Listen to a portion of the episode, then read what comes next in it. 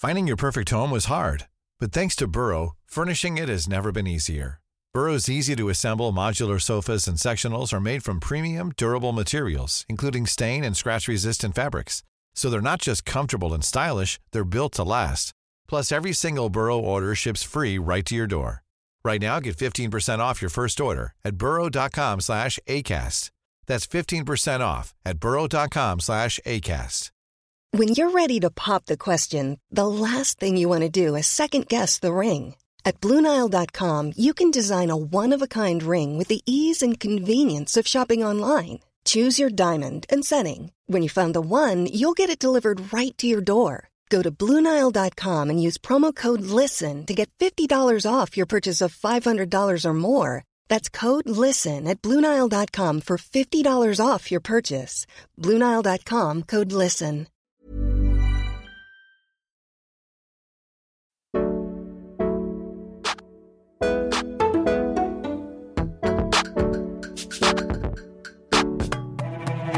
Hello, I'm Michael Sun, and this is Saved for Later from Guardian Australia. And I'm Alyx Gorman. We are back in the office, in the studio again. Um, and the reason I know this is because I was walked in on at lunch by a colleague who called me with like mayonnaise dribbling down my face. So like we're, we're like well and truly back into office culture.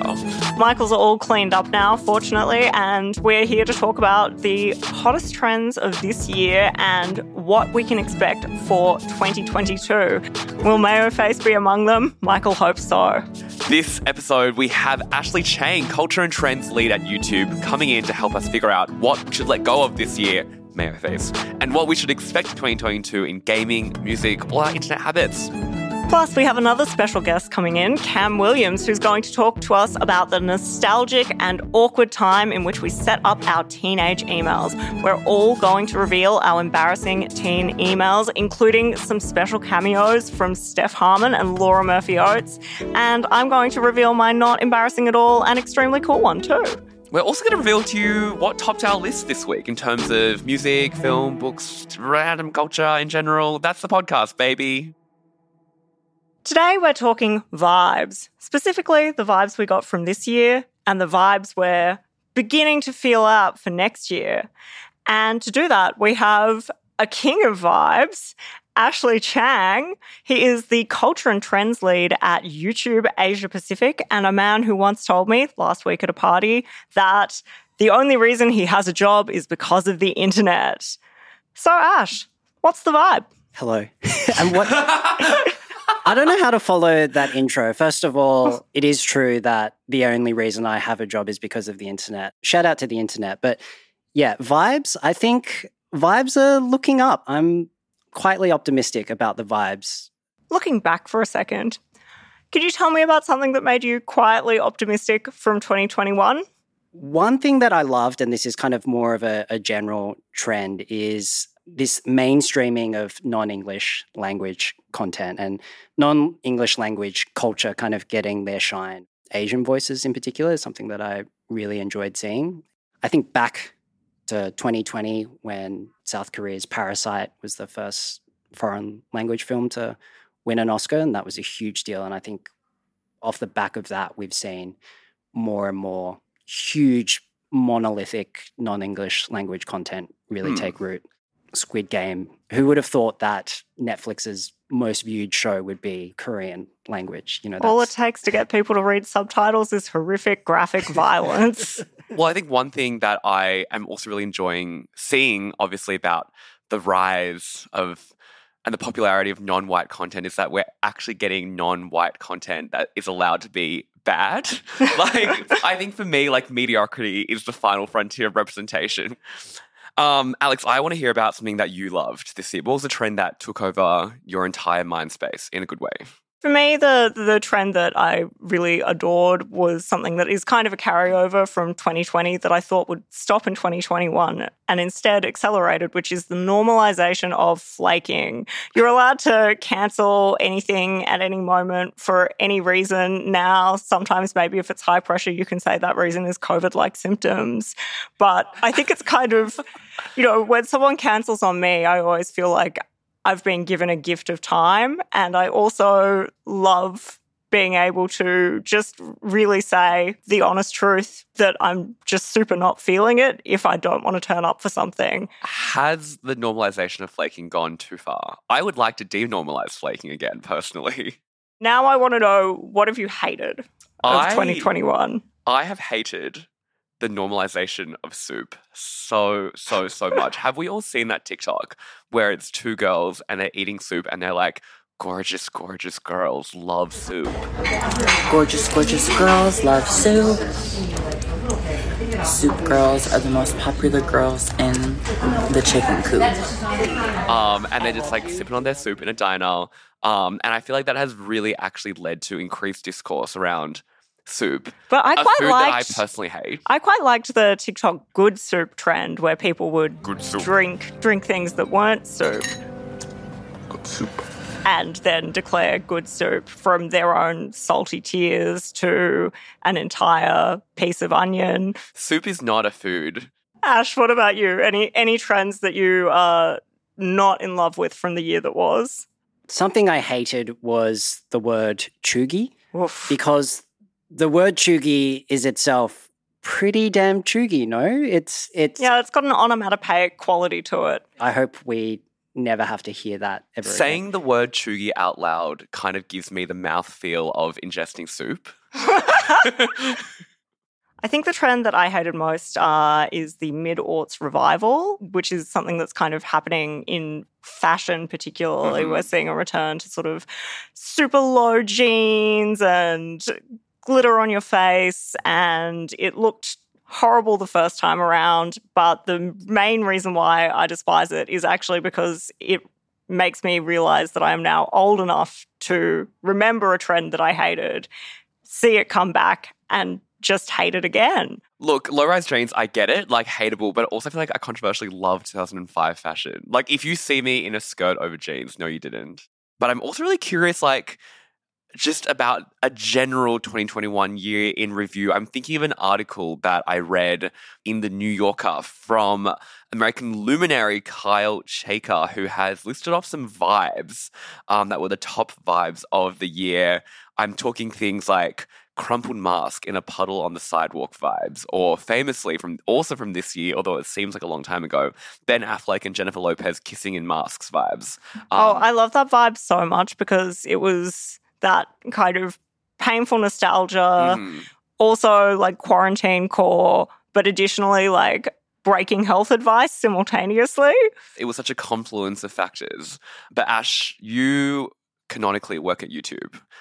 I don't know why I said that word. It's because you wanted to say famously, and and then said canonically I'm not allowed to say instead. the word famously anymore.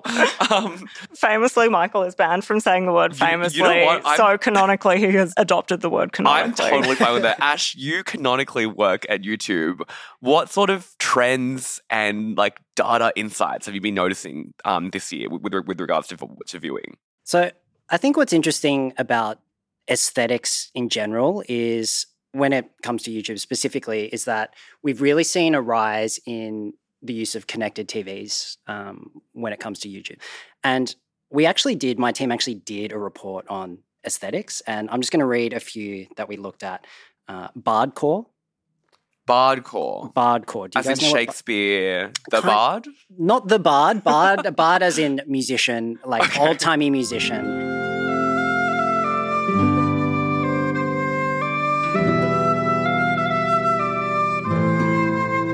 It's old England and uh, it's it's covers of popular songs with lute instrumentation and you know old English lyrics up in. I want thy love and all thy lovers' revenge. Thee and me could write a bad romance. I absolutely hate it. What's Yeah. next?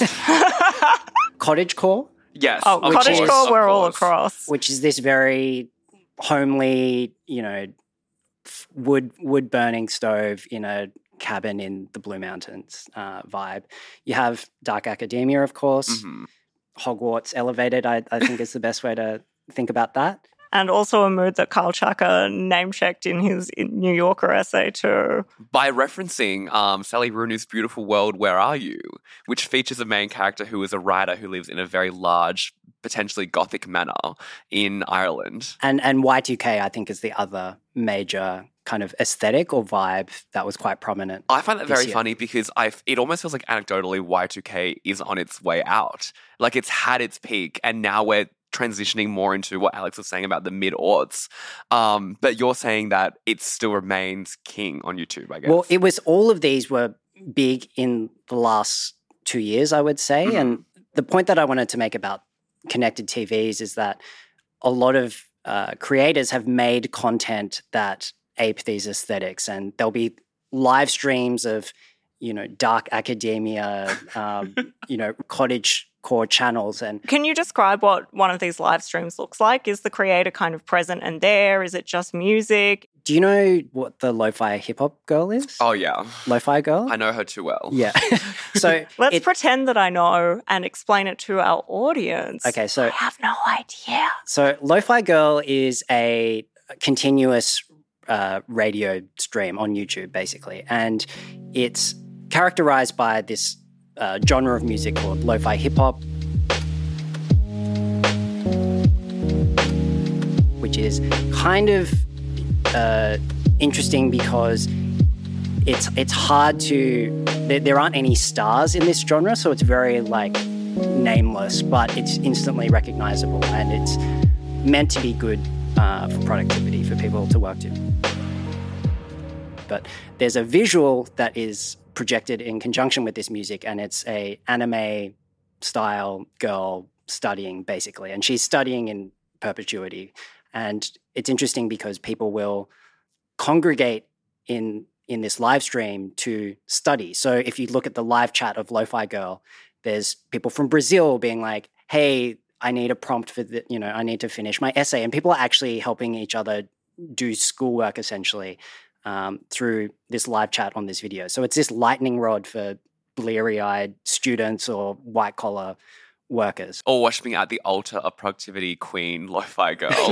she is the moment. Yeah. And I think what's happened in the last two years is that people have cast Lo-Fi Girl to the biggest screens in their house, as, as well as this other aesthetic content. And what's interesting to me is that means that these vibes, they're actually spilling out of the screen on your television and permeating spaces. People are literally casting a vibe into their home. Exactly. Exactly. um, I'm really keen to talk about, you know, what is next in trends because as we know, I am obsessed with keeping up with the times. and Alyx, I know that you have been doing a lot of reading, um, particularly about a Pinterest report specifically, um, which is going to tell me exactly how to dress and act in 2022. Indeed, I um for the last few years, every year Pinterest has tracked people's search data and mapped growing trends that they suspect are going to escalate further the following year. Pinterest, for those who are not aware, is a sort of image and more recently also sort of video mood board creation. And people use it a lot for food and lifestyle and most kind of stereotypically to plan their weddings. And their predictions have been very accurate in the yes, past. they have. So, eight out of every 10 of their predictions has done exactly that in previous years. I think the most wretched incarnation of this is in the 2021 Pinterest Predicts report, which came out in 2020. They said that one of the big food trends of the year would be epic charcuterie, which is already quite lame. Explain to me in graphic detail what epic charcuterie I'm is. talking like florets of prosciutto and overspilling abundances of grapes, which, given that we were more confined to our homes than we thought we would be at the beginning of this year, certainly makes sense that it kind of tracked on. But then just late last month, Martha Stewart Living uh, declared that the charcuterie chalet was the most festive treat of the year. So, a charcuterie chalet is like a gingerbread house made of meat. The roof is a tiled roof made of overlapping salamis. There's a crest of cream cheese on top to represent snow. There's Chex biscuits for windows. And then It's a snow covered chalet. So, of course, surrounding the house is even more cream cheese. I have to admit that I'm looking at this image right now, and in my hungry, half delirious phase, it does look vaguely scrumptious. Michael, no. I'm coming out as a pig for prosciutto. I want this charcuterie chalet.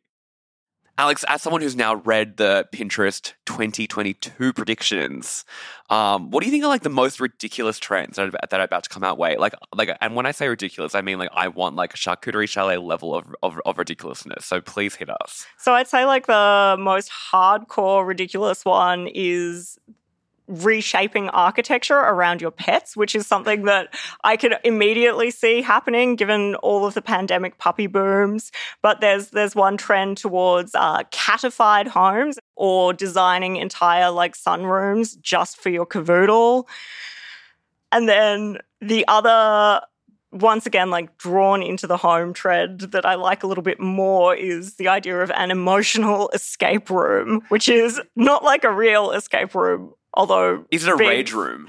It's not really a rage room. It's more like a sort of caving in on yourself. So if you're sort of hard into sort of witch core, you might create an entire crystal cave in your house. And that sort of ties into another kind of sub element of that trend, which they've called lounge eerie, which is kind of spooky pajamas, which I am very here for and very much already wearing.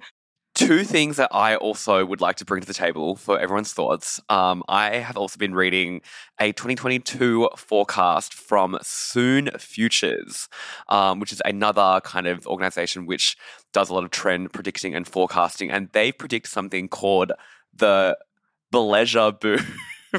Hate that. Which is a phrase I truly do not want to say out loud ever again. They're basically predicting the combination of business travel and leisure travel, hence the portmanteau bleisure. I feel like just, like allowing work to permeate your holidays deserves a word as bad as pleasure. if they wanted a word that was truly bad, I want to know why they didn't go with pissness. It could be it could be a holopay. a holiday. Wow.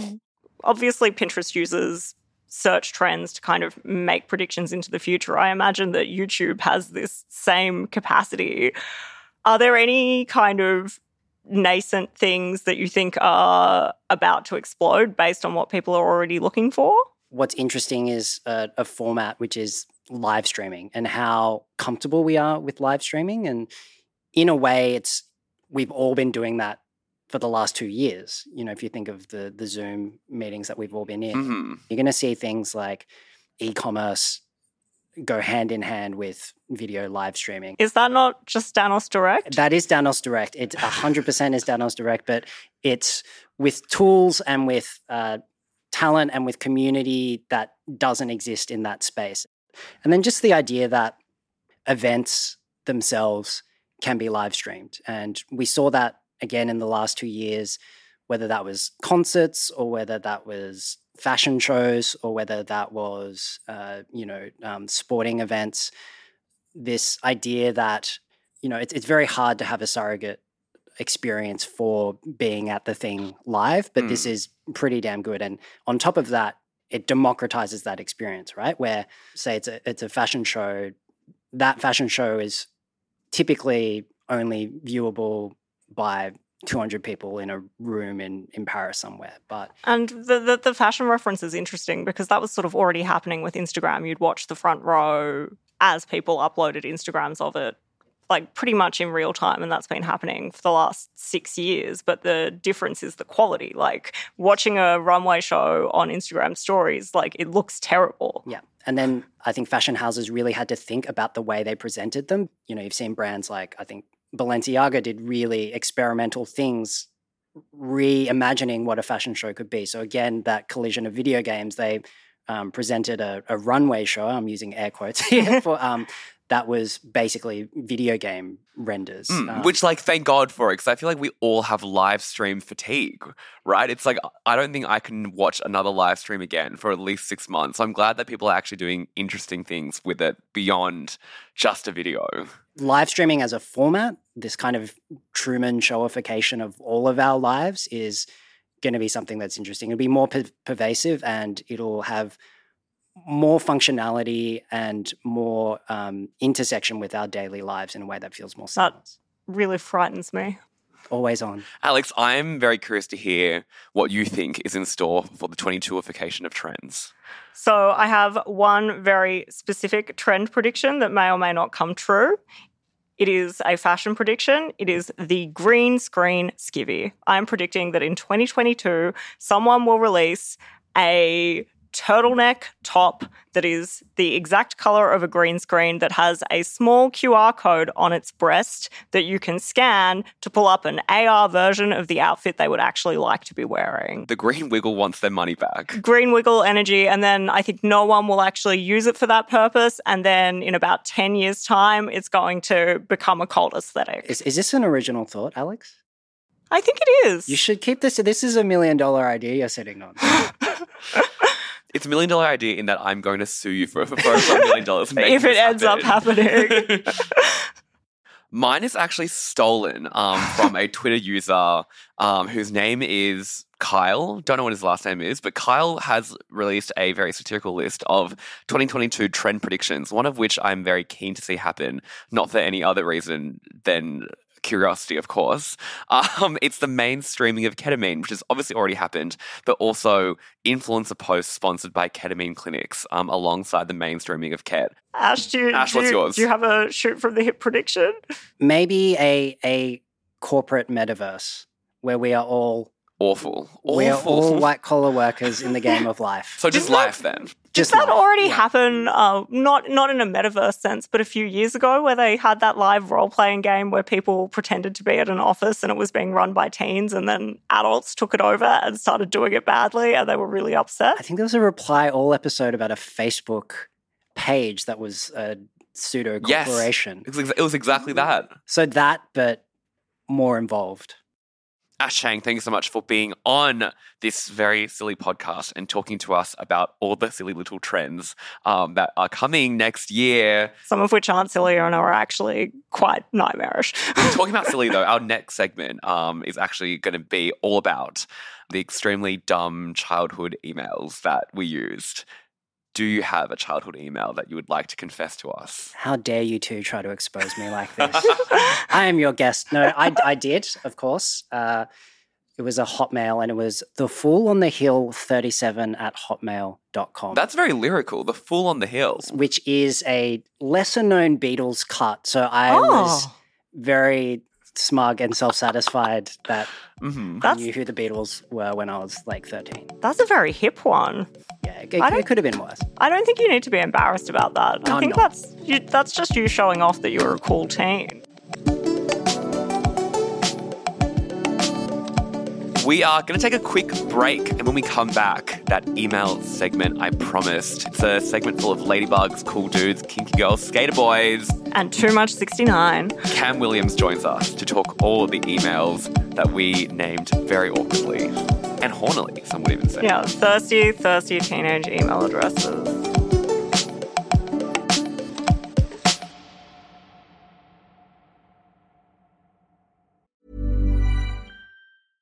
Finding your perfect home was hard, but thanks to Burrow, furnishing it has never been easier. Burrow's easy to assemble modular sofas and sectionals are made from premium, durable materials, including stain and scratch resistant fabrics. So they're not just comfortable and stylish, they're built to last. Plus, every single Burrow order ships free right to your door. Right now, get 15% off your first order at burrow.com slash ACAST. That's 15% off at burrow.com slash ACAST. Now it's time to go back, way, way back to when you first set up an email address for yourself. We've got writer and broadcaster Cam Williams in, who has very recently created a somewhat viral TikTok about this very subject, discussing the burden of an embarrassing teenage email. Cam, tell us what made you think about this in the first place? So it was this trend going around on TikTok where people were using audio from the film Interstellar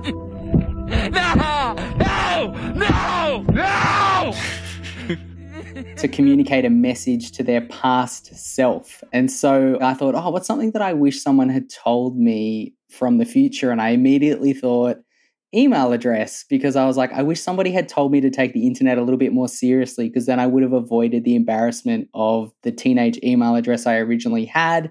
And so made the video and then came back and I noticed a big uptick in views, but mainly the comments section had just kind of like blown up with people saying I feel incredibly seen, but also the confession started, which was people saying I had this email address and it was everything from, you know, skater boys to butterfly kisses to really interesting uses of language combined with email addresses that you would never think to do now. People also used too many numbers. Like, I feel like almost every childhood email address I'm seeing has like a 69 here, a 420 there. The Um, 69 is ultra weird to me. I mean, I guess 13 year old boys, it makes sense that they'd be putting 69 in their email address, but the prevalence of the 69. It was out of control. Just the confidence of people to go, this is who I am. Um, I'm going to use 69 in my email address. mhm. And also, to birth dates. People were really out there in terms of saying, like, this is my birth year, which now is like, no way, you're not going to do that at all.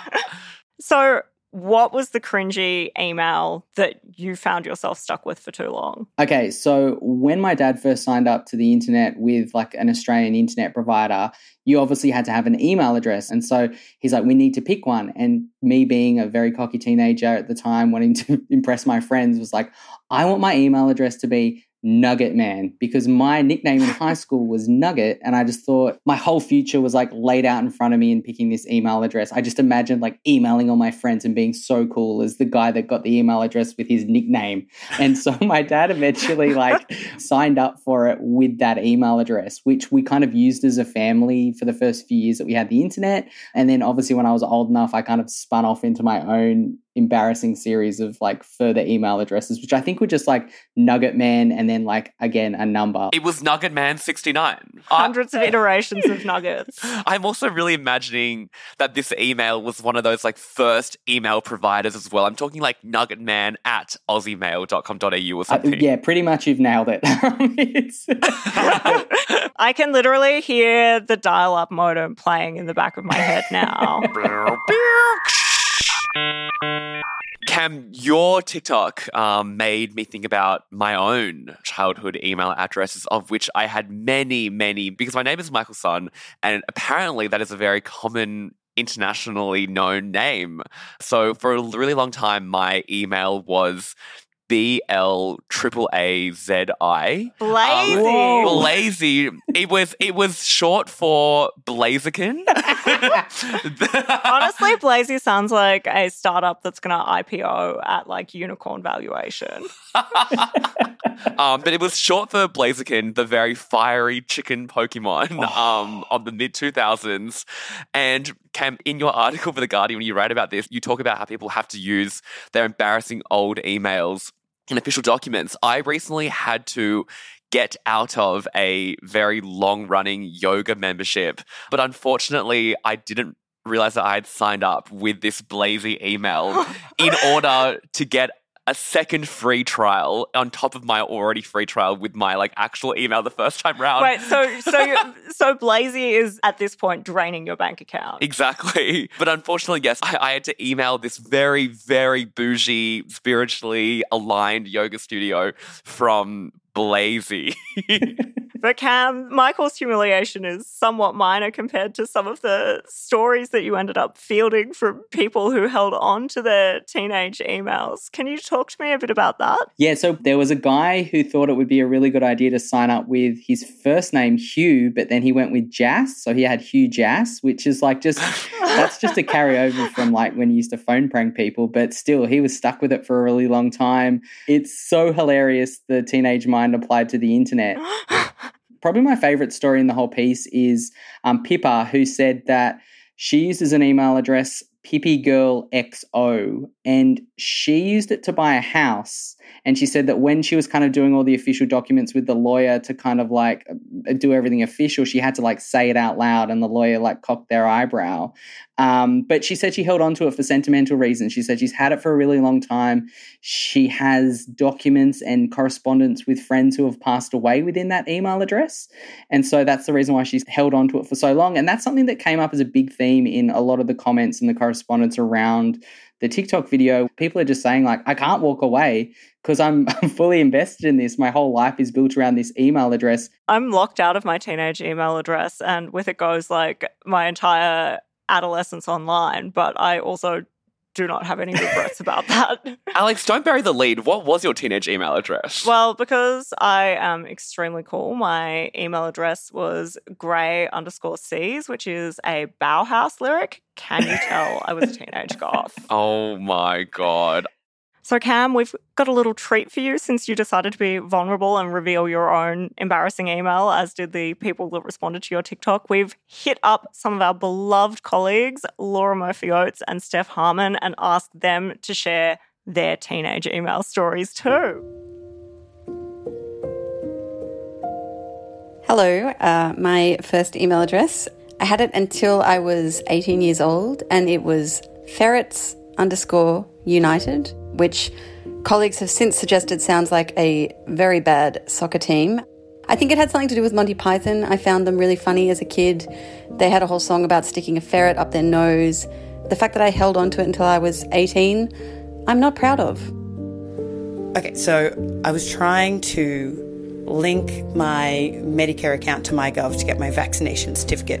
And they were asking me about my details, and I gave them like five different addresses. Didn't match any address that was on the system. The guy was getting more and more bemused. And so I gave, I was like, oh God, it's going to be a really embarrassing email from my childhood. So I gave him my email, which was teardrop of my heart at outlook.com or something, which is like a line from a fantasy novel that I had read as a kid. And he was like, no, that's not the email that I have in front of me. And I was like, oh, is it Surfy Babe 67 or something? Like, I just, was it something like that? And he's like, no. And it was tickle underscore me underscore LMO, my initials, but Elmo 3, which is my favorite number. so, turns out I hadn't changed my Medicare details that I had listed with the government since I was a child. So, that's my embarrassing email story. Personally, I feel like we should reclaim our old email addresses. Like, like if if it was up to me, I would say that using an embarrassing childhood email is actually praxis. It's anti-capitalist. It is anti capitalist, it's a rejection of corporate norms. But I feel like it is kind of back. Like anecdotally at least, every time I scroll through Instagram, I see that another one of my friends has changed their username to like sexy angel 420. Um, so if you see me with the username handsome hunk 69, you will know what has happened. Yeah, it's really interesting because I, I, I have noticed there is this trend where kind of like, you know, Gen Zs are now kind of revering 90s internet culture in the same way that I guess when I was a kid, we treated the 80s. It's a nostalgia we have for the old internet. I believe it's nostalgia. some may call it the good internet. Yes. Miss you, GeoCities. Web 1.0, bring it back.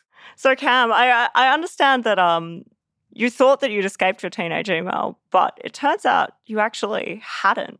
Yeah, so recently I had to reach out to my dad and get him to email something to me. And I said, What's your email address, dad? And he goes, You know the email address. And I was like, No, I don't. Like, what is it? First name, last name, number? Tell me. And he was like, Nugget Man.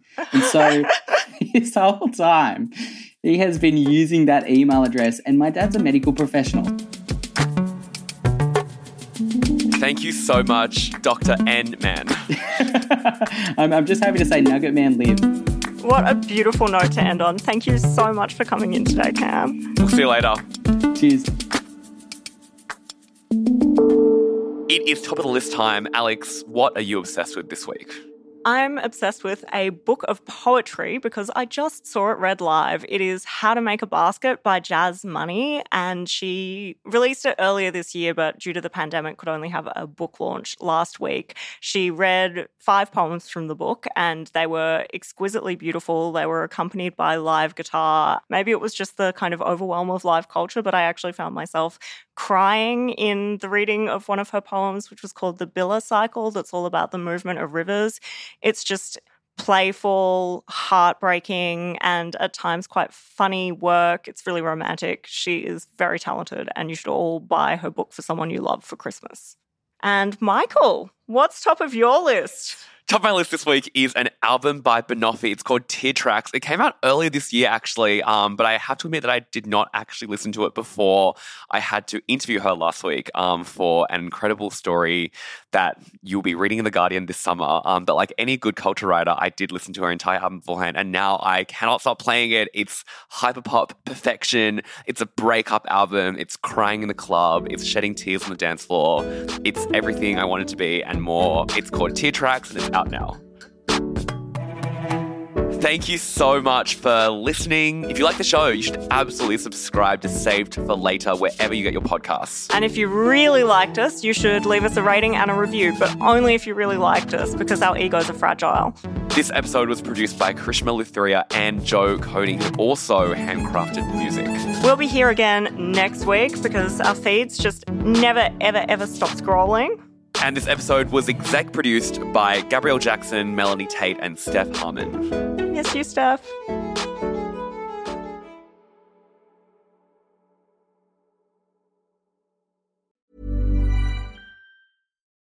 Join us today during the Jeep Celebration event. Right now, get 20% below MSRP for an average of 15178 under MSRP on the purchase of a 2023 Jeep Grand Cherokee Overland 4xE or Summit 4xE. Not compatible with lease offers or with any other consumer incentive offers. 15,178 average based on 20% below average MSRP from all 2023 Grand Cherokee Overland 4xE and Summit 4xE models in dealer stock. Residency restrictions apply. Take retail delivery from dealer stock by 4 1. Jeep is a registered trademark.